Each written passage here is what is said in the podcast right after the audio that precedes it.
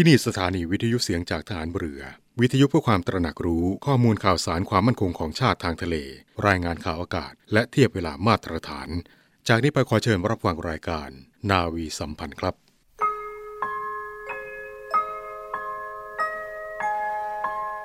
เราจะสืบสาร รักษาและต่อยอด และคลองแผ่นดินโดยธรรม เพื่อประโยชน์สุขแห่งอาณาราษฎรตลอดไป ระปฐมบรมราชองค์การ พระบาทสมเด็จพระวชิรเกล้าเจ้าอยู่หัว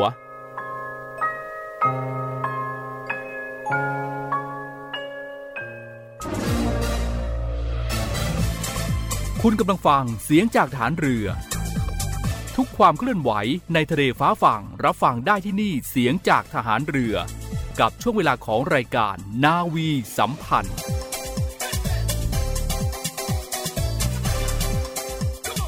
สวัสดีครับท่านผู้ฟังครับ กลับมาพบกันอีกแล้วนะครับ ในช่วงเวลานี้ครับรายการนาวีสัมพันธ์ทางสถานีวิทยุในเครือข่ายเสียงจากทหารเรือทั่วประเทศนะครับ กับเช้าวันศุกร์ที่ 19 กุมภาพันธ์ พุทธศักราช 2564 นะครับ ในวันนี้ครับเรามาเริ่มต้นกันที่เรื่องราวของไวรัสโควิด -19 กันนะครับ ในวันที่ 24 กุมภาพันธ์นี้แล้วนะครับ การบินไทย ในฐานะสายการบินแห่งชาติ ได้รับมอบหมายจากกระทรวงสาธารณสุข ให้ปฏิบัติภารกิจขนส่งวัคซีนป้องกันโรคติดเชื้อไวรัสโคโรนา 2019 หรือว่าโควิด -19 ล็อตแรกของประเทศไทยจำนวน 200,000 โดส จากบริษัทซิโนแวคไบโอเทคจำกัด สาธารณรัฐประชาชนจีนมาอยังประเทศไทยนะครับ ซึ่งก็จะออกเดินทางจากสาธารณรัฐประชาชนจีนในวันที่ 24 กุมภาพันธ์ เวลา 6 นาฬิกา 50 นาทีเวลาของท้องถิ่นนะครับ แล้วก็จะมาถึง ท่าอากาศยานสุวรรณภูมิเวลา 11นาฬิกา5นาที ก็ถือว่าเป็นข่าวดีนะครับที่ประเทศไทยของเราจะได้รับวัคซีนป้องกันโควิด -19 แล้วนะครับ ส่วนในเรื่องของการบริหารจัดการวัคซีนนั้นนะครับ เมื่อวันที่ 17 กุมภาพันธ์ที่ผ่านมาครับที่รัฐสภา นายแพทย์เกียรติภูมิวงรจิต ปลัดกระทรวงสาธารณสุข พร้อมด้วยนายแพทย์โอภาส การกวินพงศ์อธิบดีกรมควบคุมโรค และนายแพทย์นครเปรมศรีผู้อำนวยการสถาบันวัคซีนแห่งชาติ ได้มีการถแถลงข่าว ในเรื่องของความคืบหน้าการบริหารจัดการวัคซีนโควิด -19 ของประเทศไทยของเรานะครับ โดยนายแพทย์เกียรติภูมิท่านได้กล่าวนะครับว่า กระทรวงสาธารณสุขได้วางแผนจัดหาวัคซีนตั้งแต่เดือนเมษายน 2563 แล้วนะครับ โดยได้มีการคำนึงถึงคุณภาพและความปลอดภัยเป็นอันดับแรก โดยรัฐบาลไทยได้จองและก็เตรียมให้บริการฉีดวัคซีนให้กับประชาชนถึง 63 ล้านโดส เป็นวัคซีนของ a s t r a z เซ e c a 61 ล้านโดส และ s i n o v a c 2ล้านโดส เพื่อให้เกิดภูมิคุ้มกันระดับประเทศ โดยได้มีการวางแผนฉีดให้แล้วเสร็จภายในปี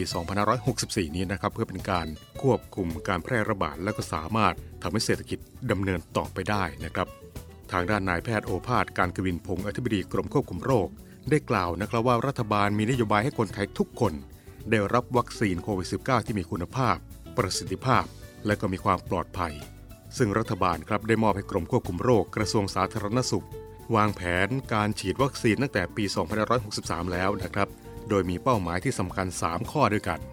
ข้อแรกก็คือลดอัตราการป่วยและเสียชีวิต ซึ่งวัคซีนของ a s t r a z เซ e c a และ s i n o v a c ได้ผ่านการพิสูจน์เรียบร้อยแล้วนะครับ ว่าช่วยลดความรุนแรงของโรค ลดการเสียชีวิตของประชาชน ข้อที่ 2 ก็คือเพื่อปกป้องระบบสุขภาพของประเทศ ซึ่งบุคลากรทางการแพทย์จัดว่าเป็นกลุ่มเสี่ยงจากการทำงาน และข้อสุดท้ายก็คือ เพื่อให้คนไทยกลับไปใช้ชีวิตได้ตามปกติ และเกิดการขับเคลื่อนทางเศรษฐกิจ เพื่อฟื้นฟูการท่องเที่ยวของประเทศไทย โดยตั้งเป้าฉีดให้ครอบคลุมคนไทยมากที่สุด เป็นการสร้างภูมิคุ้มกันให้กับประเทศ และจะไม่เกิดการระบาดของโรคต่อไปทางนี้ก็ได้กำหนดกลุ่มเป้าหมายในการฉีดวัคซีนออกเป็น 3 ระยะด้วยกันนะครับ ซึ่งในระยะแรกนั้น เป็นช่วงที่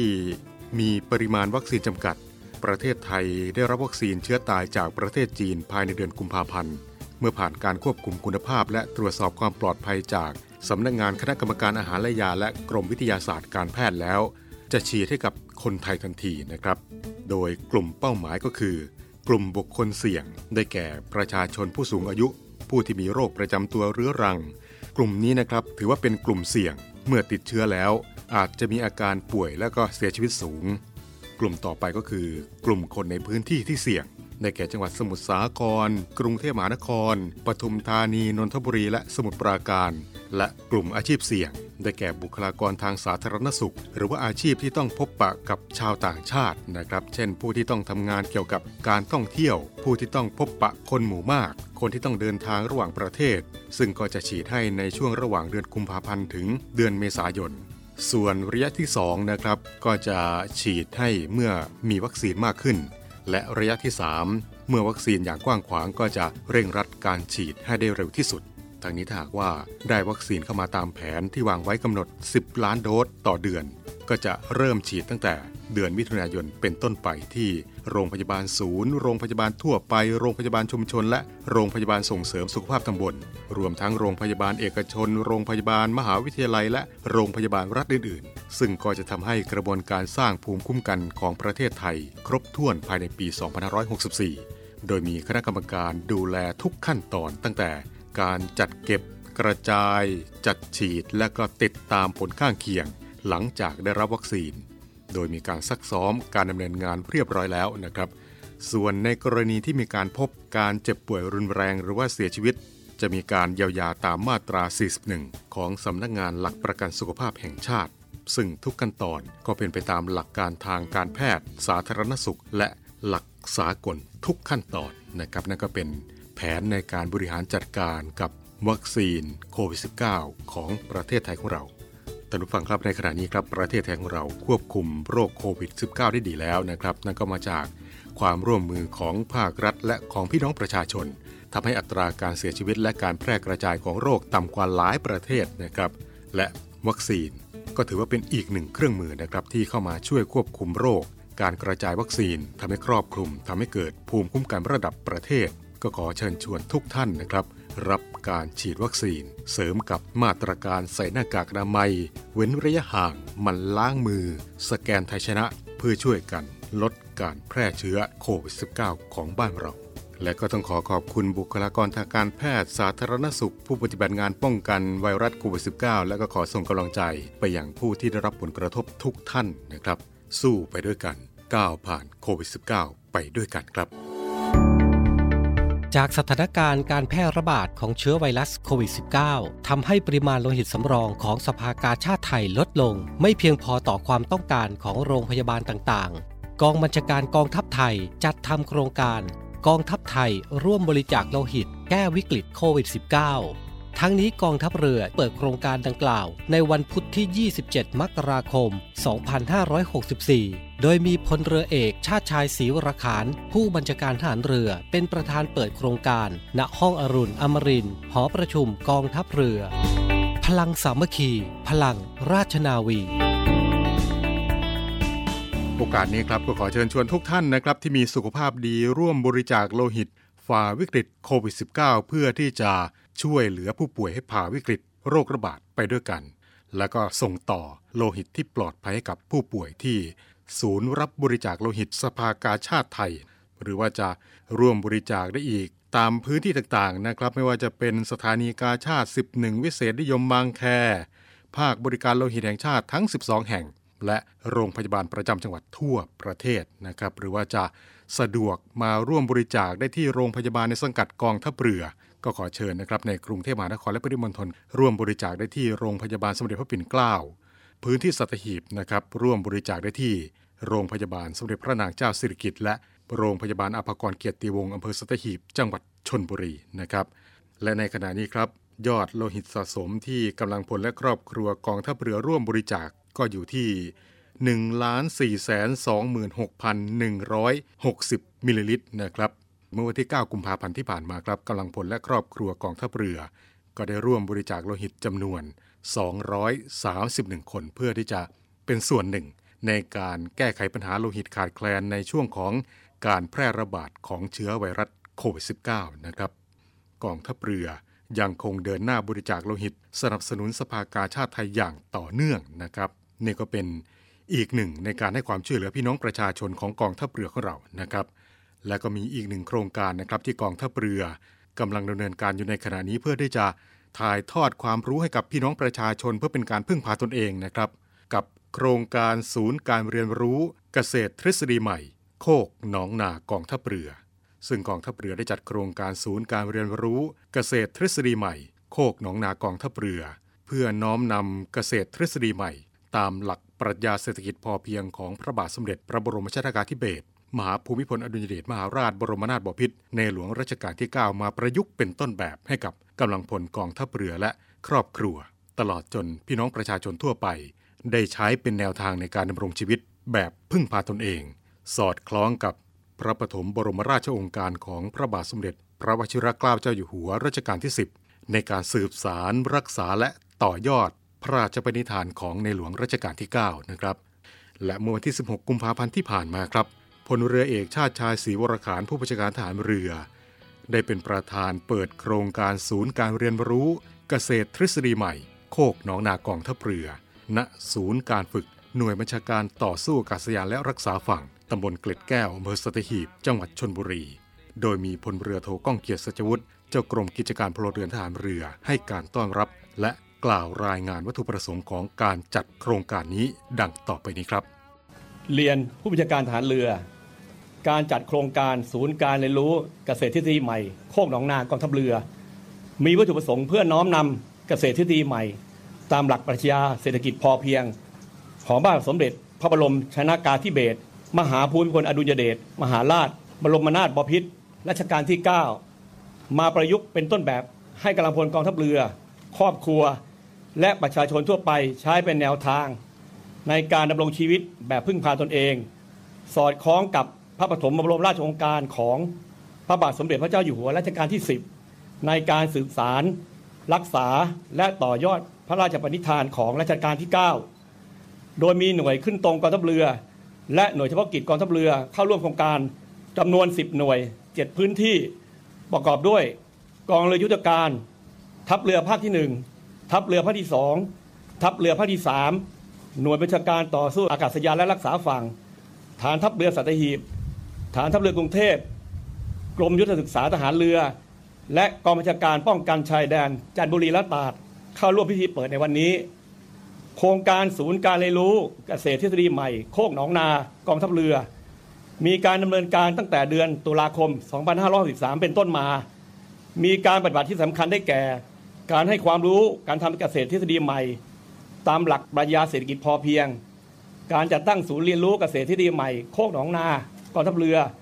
โดยแบ่งออกเป็นฐานการเรียนรู้ต่างๆ เช่น ฐานการปลูกต้นไม้ ฐานการปลูกผักสวนครัวรั้วกินได้ ฐานการทำปุ๋ยหมัก ฐานการเลี้ยงปลา การเลี้ยงหมู และการเลี้ยงไก่เป็นต้น ปัจจุบันศูนย์การเรียนรู้ในพื้นที่ต่างๆ ของกองทัพเรือ มีความพร้อมในระดับก้าวหน้า สามารถประชาสัมพันธ์ให้กำลังพลกองทัพเรือ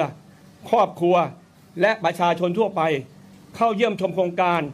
เพื่อศึกษาและนำไปใช้เป็นแนวทาง ในการดำรงชีวิตแบบพึ่งพาตนเอง รวมทั้งสามารถ นำผลผลิตที่ได้ ไปแจกจ่ายจำหน่ายภายในชุมชน และเชื่อมโยงเป็นเครือข่าย ตามวัตถุประสงค์ของโครงการ การจัดทำพิธีเปิดโครงการในวันนี้ เป็นการจัดแบบ New Normal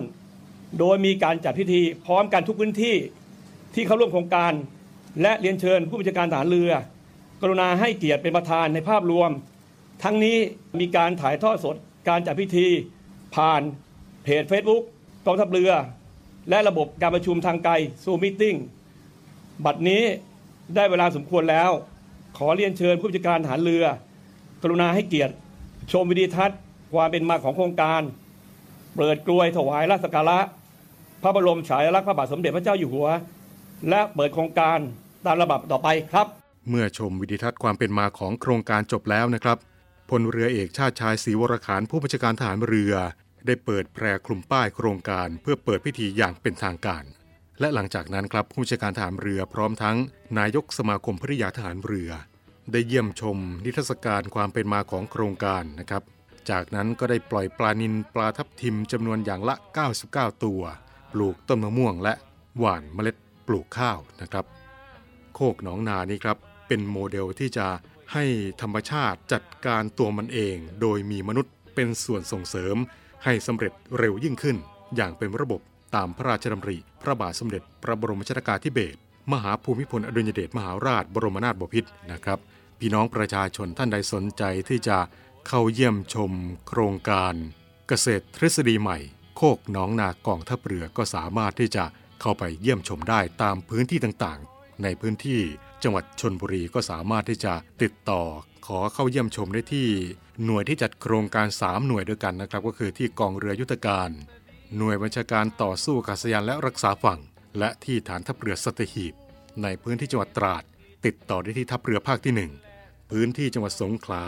ติดต่อได้ที่ทัพเรือภาคที่ 2 พื้นที่จังหวัดพังงาครับ ติดต่อได้ที่ทัพเรือภาคที่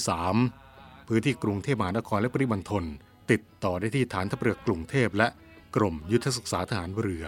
พื้นที่จังหวัดจันทบุรี ติดต่อได้ที่กองบัญชาการป้องกันชายแดนจันทบุรีและตราด และพื้นที่จังหวัดฉะเชิงเทรา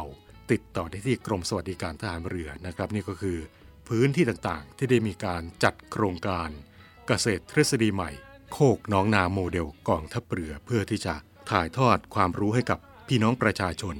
นำไปใช้เป็นแนวทางในการดำรงชีวิตแบบพึ่งพาตนเองนะครับ ในช่วงนี้ พักกันสักครู่นะครับ แล้วกลับมาพบกันในช่วงต่อไปกับอีกหนึ่งเรื่องราวที่นำมาฝากกันกับความเคลื่อนไหวต่างๆ ในกองทัพเรือของเราครู่เดียวครับ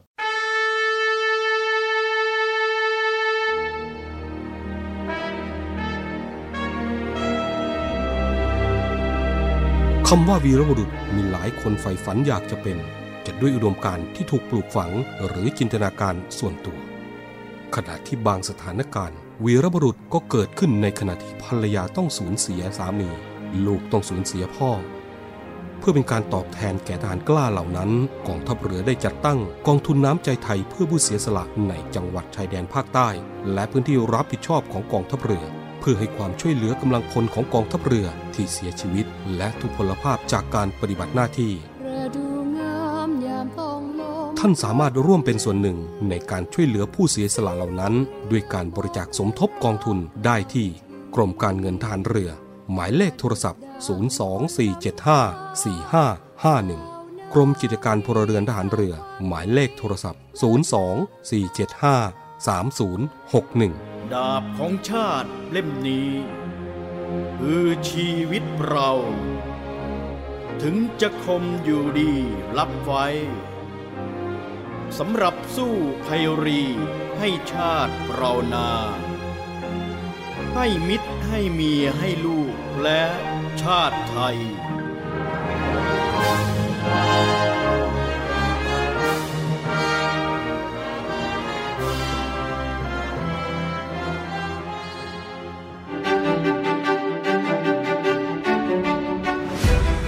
ณบ้านหน้ามองในบ้านหน้าอยู่เหล่านาวีมีสุข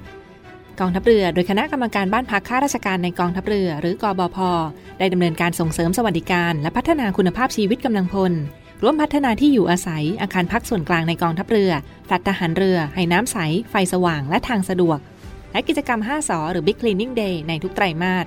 จุดเริ่มต้นสำคัญของระบบบ้านพักกองทัพเรือให้เป็นมาตรฐานเดียวกัน เพื่อความเป็นอยู่และคุณภาพชีวิตที่ดีของกำลังพล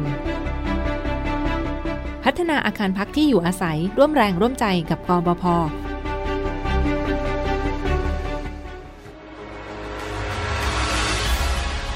มีนาคม วันไทยอาสาป้องกันชาติ กองทัพเรือโดยศูนย์ไทยอาสาป้องกันชาติในทะเลกำหนดจัดกิจกรรมในเขตต่างๆ ดังนี้ เขตทัพเรือภาคที่1ณบริเวณหาดไซรี จังหวัดชุมพร เขตทัพเรือภาคที่2ณกองบัญชาการทัพเรือภาคที่ 2 จังหวัดสงขลา เขตทัพเรือภาคที่3ณกองบัญชาการทัพเรือภาคที่ 3 จังหวัดภูเก็ต โดยการจัดกิจกรรมเป็นไปตามมาตรการป้องกันและควบคุมการแพร่ระบาดของเชื้อไวรัสโคโรนา 2019 หรือโควิด -19 ร่วมรำลึกถึงวีรกรรมของบรรพชนชาวไทย ในการปกป้องรักษาผืนแผ่นดินไทย และรวมพลังสามัคคี ของเหล่าไทยอาสาป้องกันชาติในทะเลโดยพร้อมเพรียงกัน พลังสามัคคี พลังราชนาวี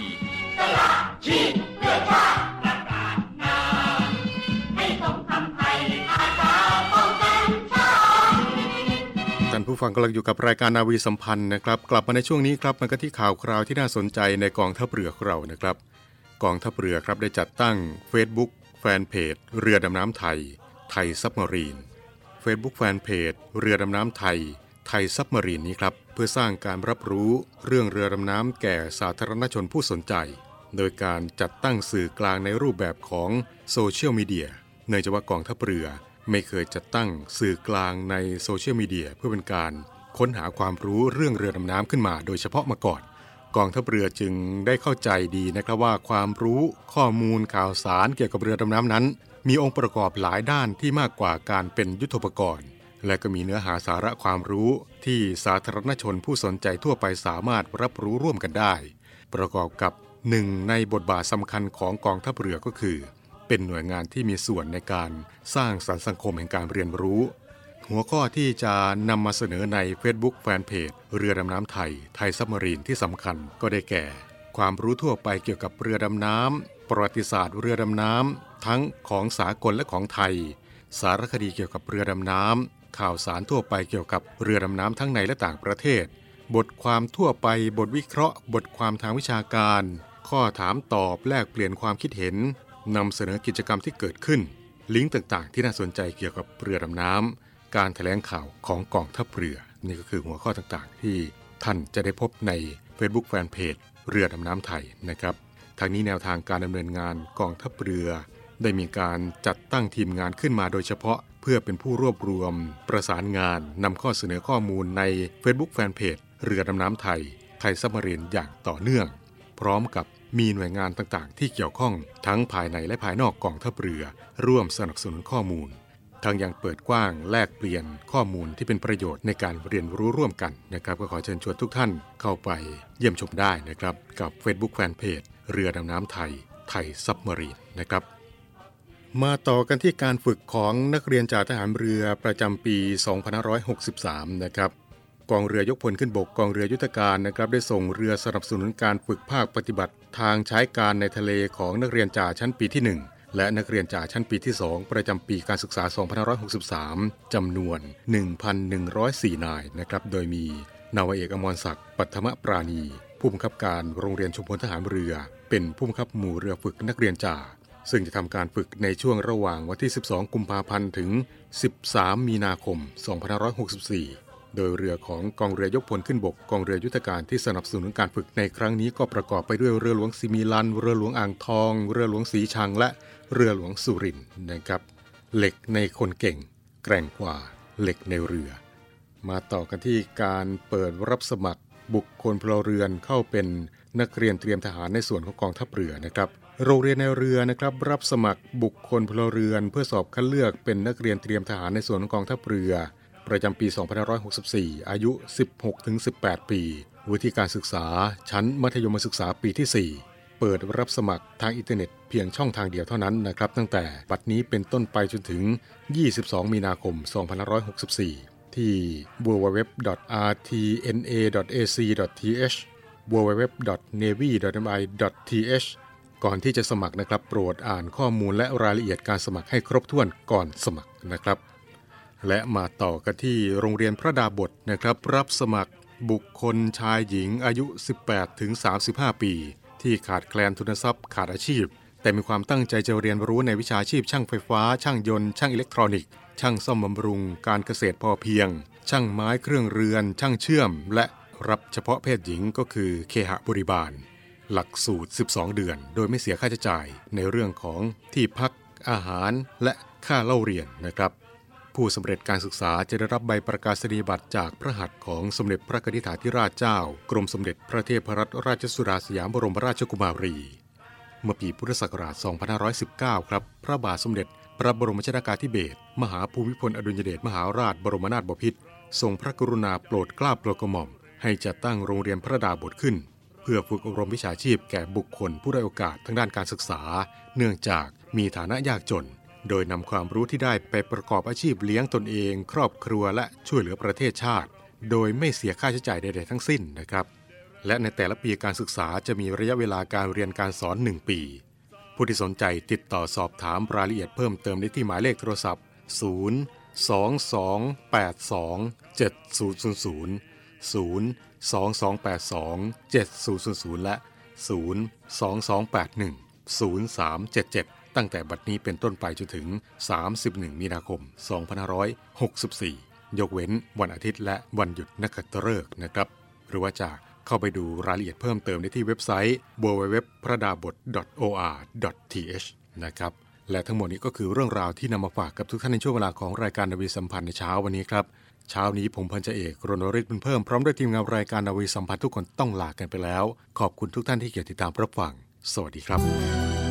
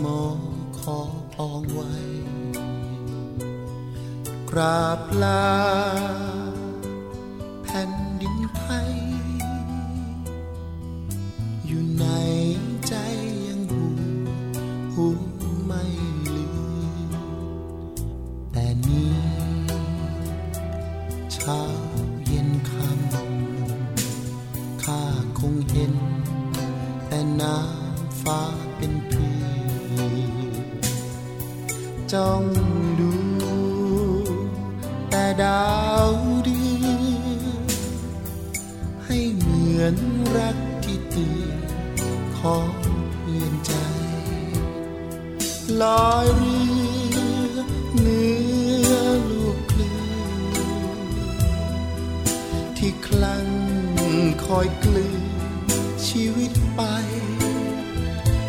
ชีพนี้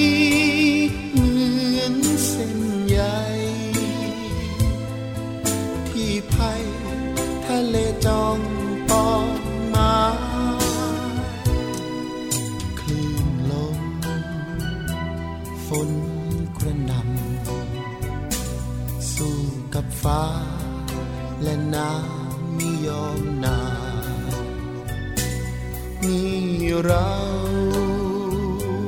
ก็เป็นชา ไม่ตายคงได้คืนพื้นแผ่นดิน